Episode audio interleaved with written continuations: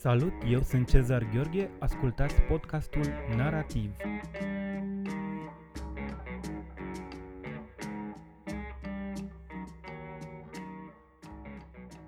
Astăzi, la podcastul Narativ, vorbim cu scriitorul colombian Juan Gabriel Vasquez. Uh, so, Juan Gabriel Vasquez, we are here at the International Literary Festival where you just gave a public reading and had a public discussion with your Romanian readers. I would like to begin our conversation based on The Shape of the Ruins, which is a fictional account, an investigation with the tools of literature of two very famous assassinations in Colombian history. The assassination of Rafael Uribe Uribe in 1914, who was the leader of the political, uh, the, the Liberal Party rebel army. Some say the prototype for Colonel Aureliano Buendia, and the assassination of Jorge Eliécer Gaitan on the 9th of April 1948, who was the leader of the Liberal Party. Why did you choose to write about these two events in the shape of the ruins? Well, um, they are dark places in Colombian history. These two assassinations are uh, moments in which, um, for all practical purposes, we can see how history has lied to us. Um, I think every country has this. Every country has one or two events in their past that remain unexplained, um, full of shadows or more shadows than light. Um, and one of the great tasks of literature is to interrogate these moments, to try to explore them and find out what really uh, happened or a version of what happened. Uh, but really, the the reason I had to use uh, a novel to explore these things came from a personal obsession that has a lot to do with the way the novel was born. Um, the novel was born for me during a very strange time in September of 2005 when my twin daughters were born very prematurely, so with a lot of, of risks and problems at the beginning. So they had to spend a lot of time in their incubators. That made me spend a lot of, a lot of time at the hospital. And during those days, I met this guy, this uh, Bogota surgeon, who knew that I was interested in the crime of Gaitan in particular. And he invited me to his home, saying that he had uh, some things to show me. And um, he produced from this drawer um, a vertebra that belonged to Jorge Eliécer Gaitan, um, and then a part of the skull of Rafael Uribe Uribe. So my amazement was total. I uh, the first question that popped into my mind was, how do these human remains, right, the the ruins of the title, the ruins of these uh, victims of Colombian violence, how do they end up at a particular place you know how do they end up in in in this drawer in a in a private house of a private citizen?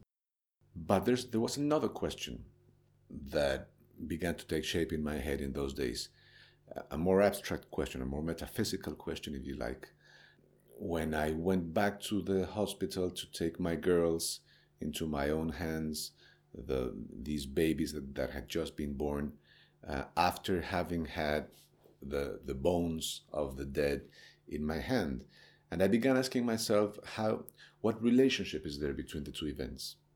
Is past violence something that my daughters will inherit? Is a crime that was committed 50 years ago or 100 years ago, is it able to shape my daughters' future lives? So, with that question in mind, um, I started writing this, uh, The Shape of the Ruins. So you said uh, last night at the reading, I am a Colombian. My novels are obsessively Colombian. I only write about Colombia and about the impact that Colombian history has had on my life. Your Colombia does not resemble, for instance, Macondo in any way.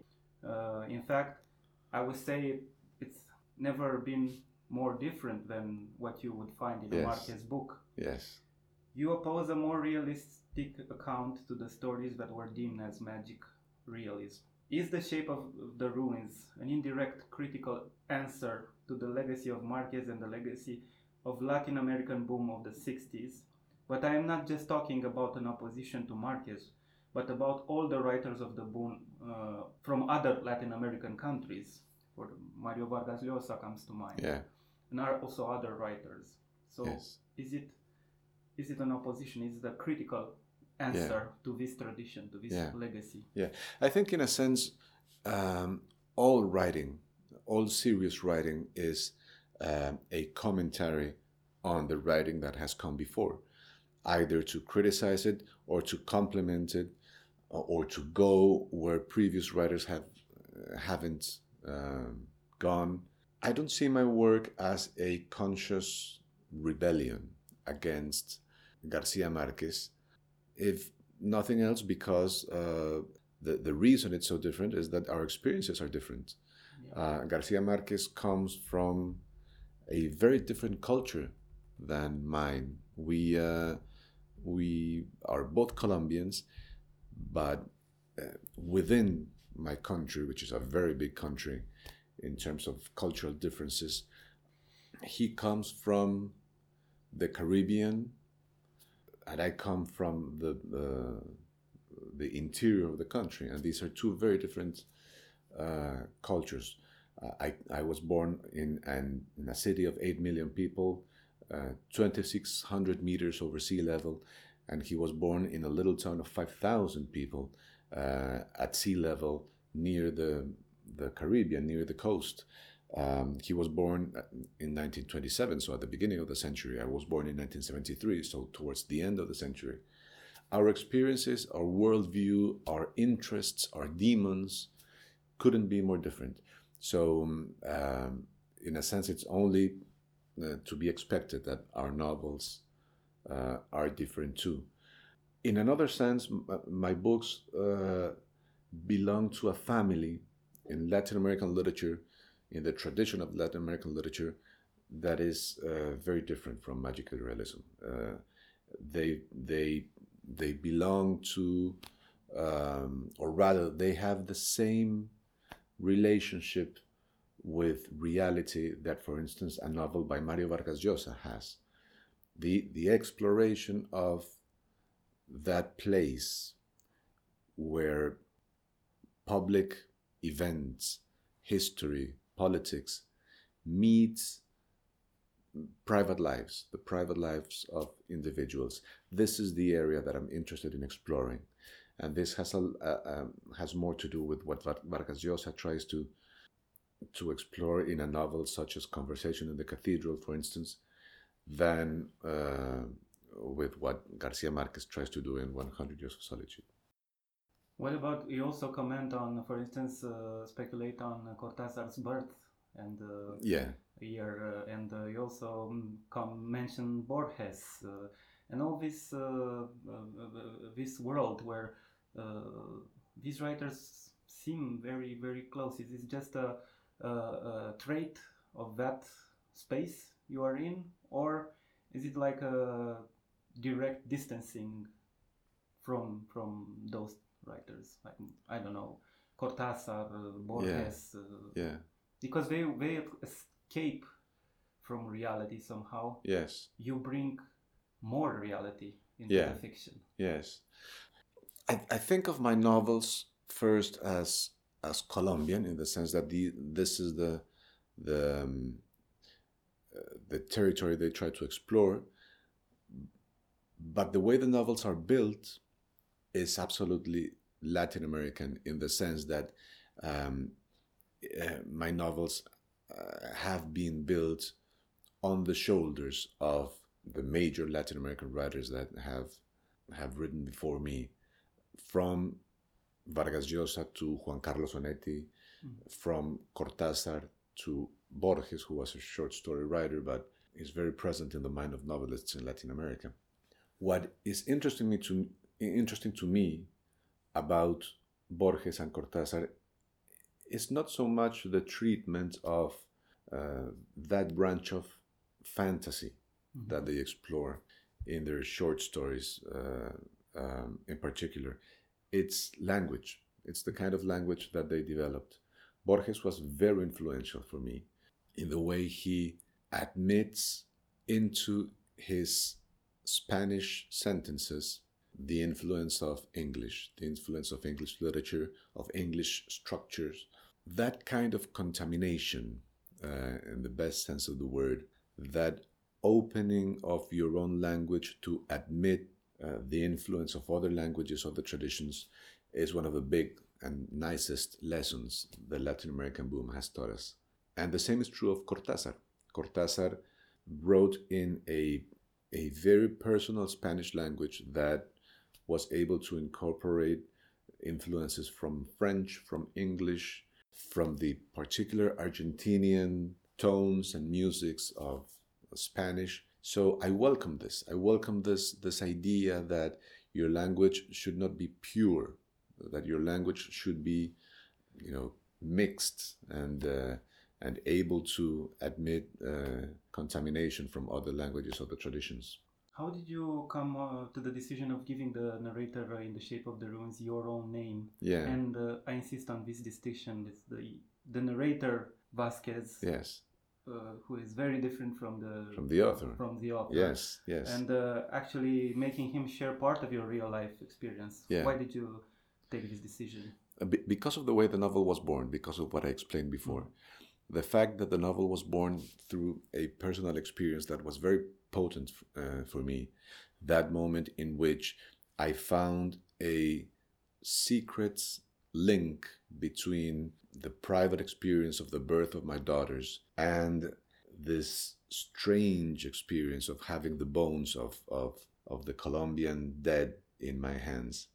That situation what was such a an intimate shock for me that I felt that inventing a narrator, making somebody up, would in a certain sense diminish the power of that of that anecdote for me.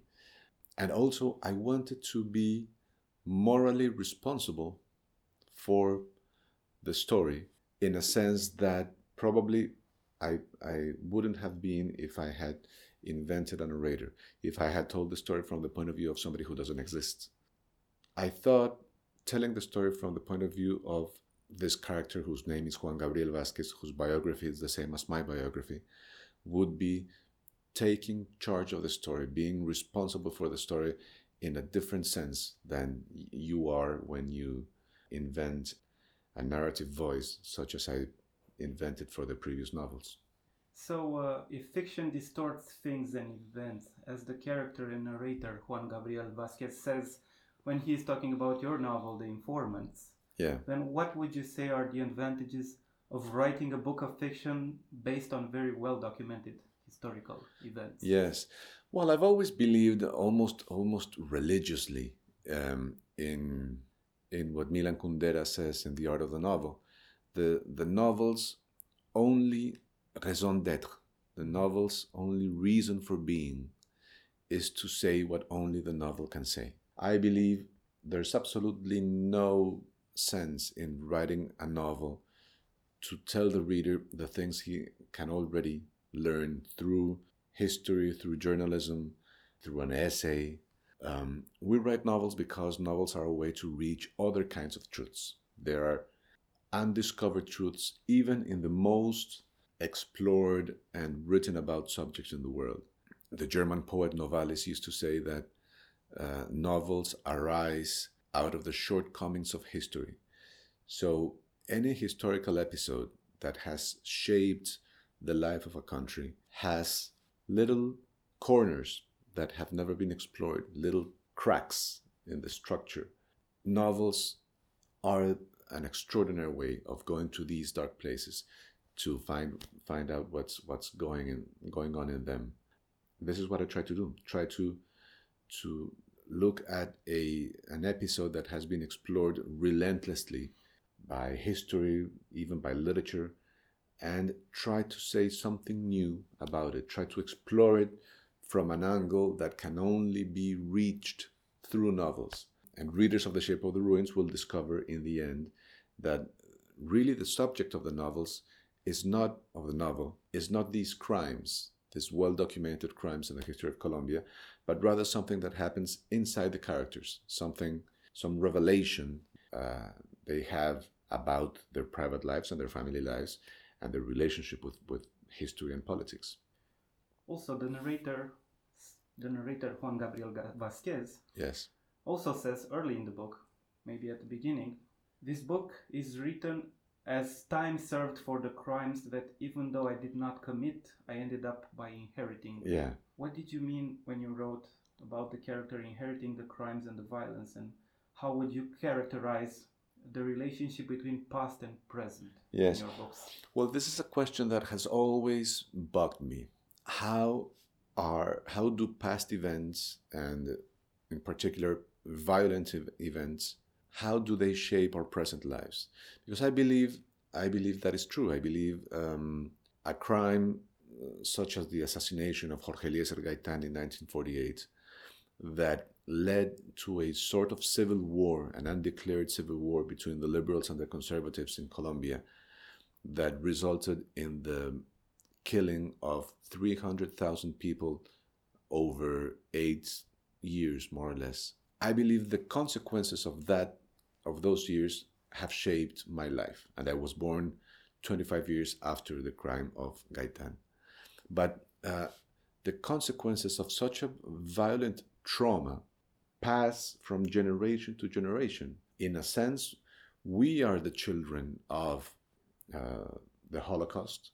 We are uh, the children of the Cold War.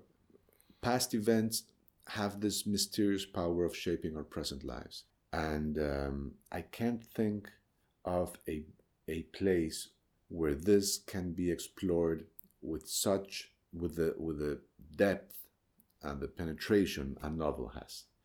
Novels are very very good, very adept at doing this. They they are able to explore that that that dimension of the present, which is the past. My novels are obsessed uh, with the idea that the past never goes away. It's as, as Faulkner said, the past is not dead, it's not even past. And, uh, and this is something my characters are always very aware of that the past doesn't go doesn't go away the past remains with us the past structures and informs our present lives in ways that are mysterious uh, and that we can only understand through this kind of of narrative, the kind of, of possibilities that a novel affords you. In the book, uh, in the shape of the ruins, the, the narrator and character Juan Gabriel Vasquez meets this doctor, as you yes. have already said, that happened in real life. Yeah. And uh, he also presents him with uh, an X-ray, which uh, yes. is, uh, contains. we can see the bullet that went into the body of uh, Gaitan. Yes. But also uh, part of the skull of uh, Uribe Uribe. Yeah. And you include these real documents, X-rays, uh, photos of vertebrae, uh, paper clippings. Uh, yes. This image of the bullet is particularly striking. Yeah. Why did you choose to include these images yes. with, along the text? And what is their their their, their role exactly? Yeah, yeah. Um, well, the the novel is conceived as a dossier, right? The novel is, um, if you if I had to put a, a tag on it, I would say this is a documentary novel. Documents are there to create a, a very particular relationship between the reader and the material. I'm interested in the reader reading the novel as if it was a a personal dossier about a personal investigation that the, the, the character Juan Gabriel Vasquez carries out. So the documents are there to create this relationship. Some of them are real, some of them are fabrications, but all of them are part of the same world in which the boundaries between fiction and fact are blurred. Mm. I, I always, as I have uh, often said, I always take a lot of pleasure from telling the reader that, in fact, that uh, X ray um, the image of Gaitan's vertebra, the image of Uribe Uribe's skull. These are true images. These these come from reality. These are things that actually exist. Um, there are other images in the book that are fabrications, but um, identifying them would, I think, defeat the purpose. A magician uh, should never recognize uh, how his tricks are done. Is it uh, the including of the images also a type of counterbalancing the unreliability of memory? Ah, very interesting. Um, I, I never thought of it that way, no. But I think it, they do try to counterbalance the reader's skepticism. I think we live in an age uh, of um, a lot of skepticism, in, in particular in the relationship that uh, a reader has with uh, fiction. And so it's a very paradoxical time in that we have a difficult relationship with fiction. We don't always understand, we don't always know how to read fiction.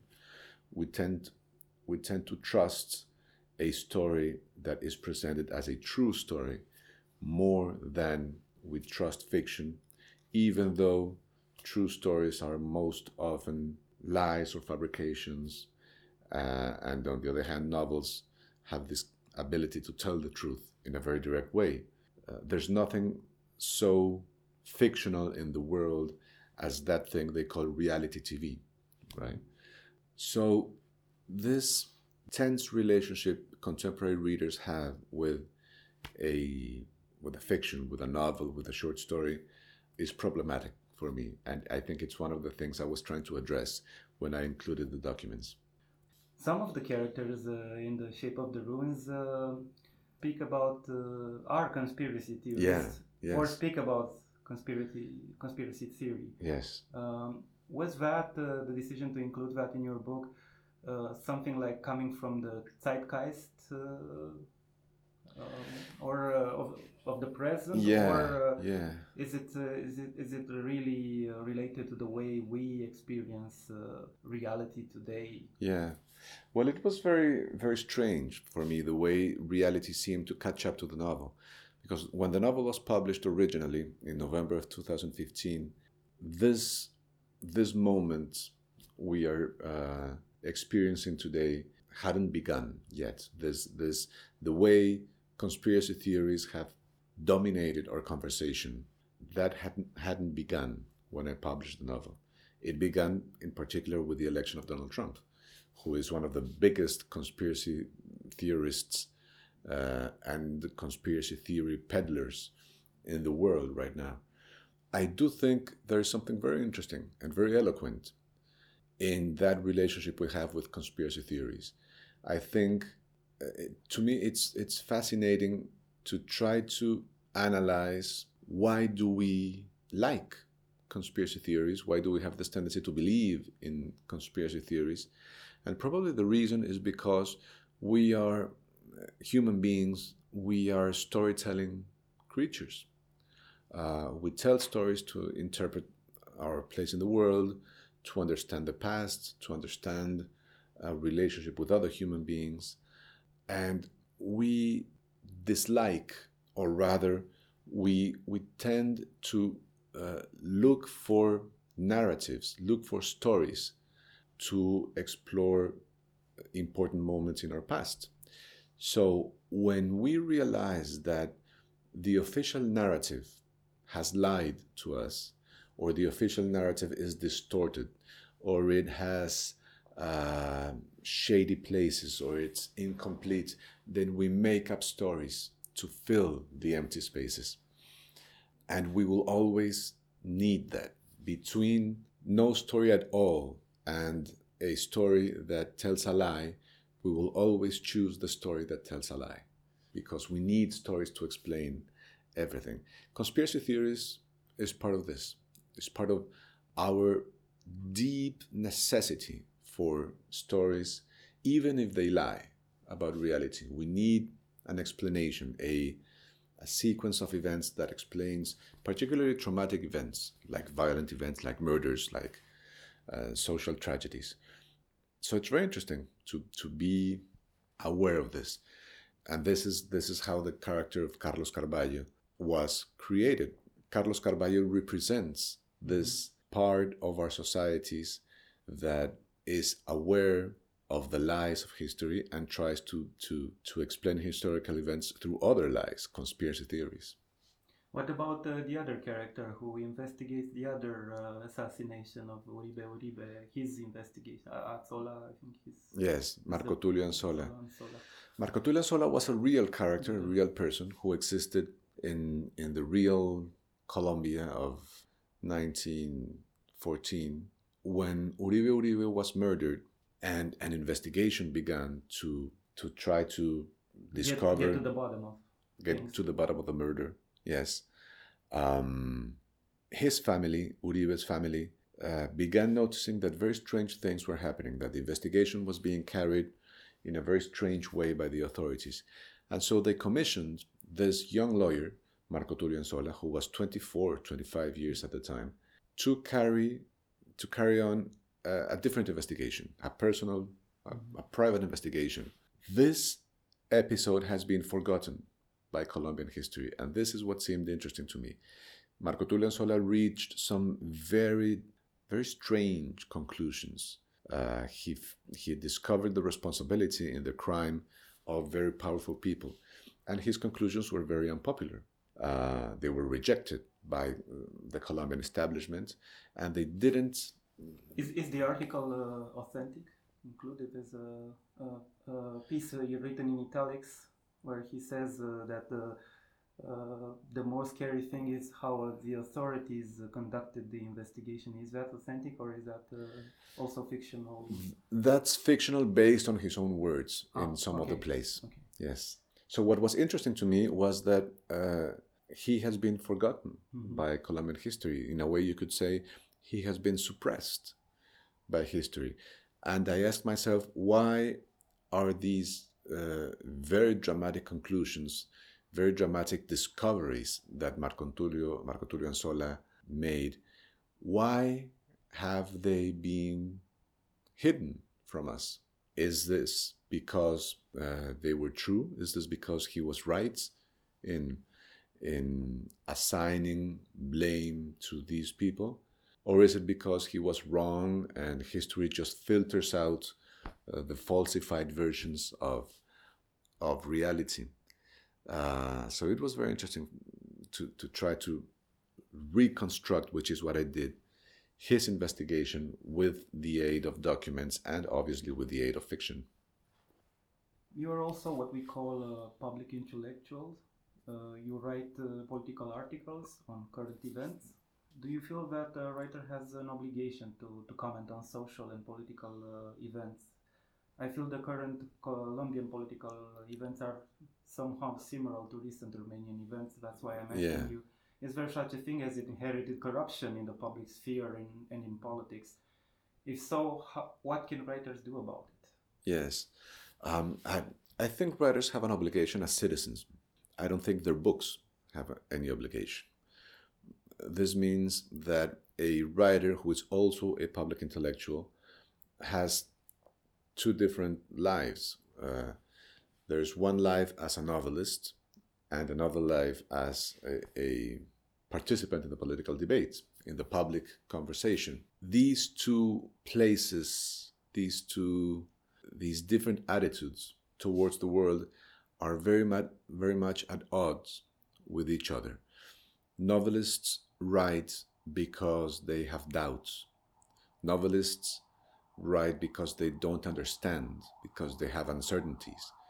On the other hand, uh, a columnist, such as I was for seven years, uh, a columnist writes because he knows something, because he has a certainty. For instance, that drugs should be legalized, or that uh, church and state should be Separate. separate, um, or that uh, homosexuals have a right to get married. You have certainties and you try to defend them and to convince other people. You don't write novels to convince. Uh, you write novels to explore. You write novels to ask questions, not to give answers. So, being a novelist uh, and a, a columnist or a, um, or a journalist are very much different ways of, of being in the world, of discussing the world, and sometimes it's very difficult to keep the same to keep doing the two things at the same time. Is it uh, is it true that, as you said, uh, you I think um, you said that uh, the literature is the history of emotions. Yeah. And uh, sort of the, the small history, big history is the history of events. Yes. Do you really believe this? Uh, well, this is some, this is something that Conrad says somewhere about Henry James. He says that the novelist is a historian of emotions. And I find a very beautiful truth in that. There are some areas of the human experience that take place somewhere uh, that we can't see. Uh, they take place in, in a part of our minds or our souls, for lack of a better word, that historians cannot reach or journalists.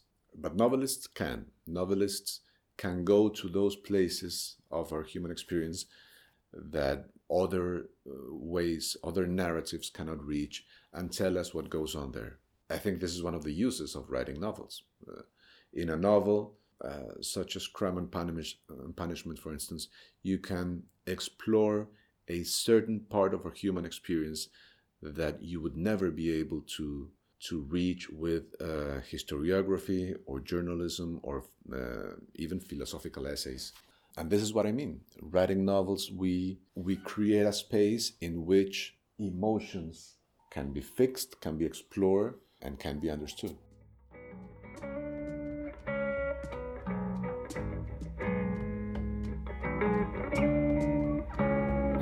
Ascultat podcastul Narativ. Eu sunt Cezar Gheorghe. Ne auzim săptămâna viitoare.